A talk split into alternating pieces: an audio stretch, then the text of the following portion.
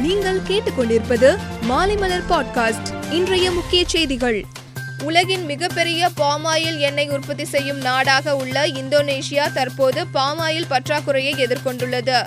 இதையடுத்து சமையல் எண்ணெய் மற்றும் சமையல் எண்ணெய்க்கான மூலப்பொருட்களை ஏற்றுமதி செய்வதற்கு அந்நாட்டு அரசாங்கம் தடை விதிக்க உள்ளது. இலங்கை எரிபொருள் தேவையை சமாளிக்கும் வகையில் எண்ணெய் இறக்குமதிக்காக கூடுதலாக ரூபாய் மூன்றாயிரத்தி எட்நூறு கோடி கடன் உதவியை வழங்க இந்தியா சம்மதம் தெரிவித்துள்ளதாக அந்நாட்டு நிதி மந்திரி அலி சஃப்ரி தெரிவித்துள்ளார். இலங்கையின் பொருளாதார நெருக்கடிகளை சமாளிக்க குறைந்தபட்சம் நாலு பில்லியன் அமெரிக்க டாலர்கள் தேவைப்படுவதாக கணிக்கப்பட்டுள்ள நிலையில் உலக வங்கி மற்றும் சர்வதேச நாணய நிதியத்துடன் பேச்சுவார்த்தை நடத்தவும் அலி சஃப்ரி திட்டமிட்டுள்ளார்.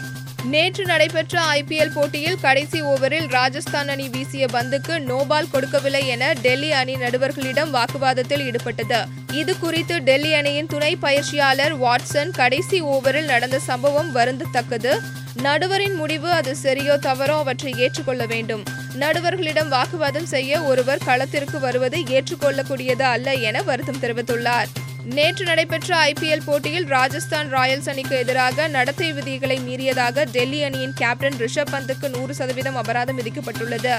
அந்த அணியின் ஆல்ரவுண்டர் ஷர்துல் தாகூருக்கு போட்டியிலிருந்து ஐம்பது சதவீதமும் உதவி பயிற்சியாளர் பிரவீன் ஆம்ப்ரேவுக்கு நூறு சதவீதம் அபராதமும் ஒரு போட்டிக்கும் தடை விதிக்கப்பட்டுள்ளது. மேலும் பல செய்திகளுக்கு மாலைமலர் டாட் காமை பாருங்கள்.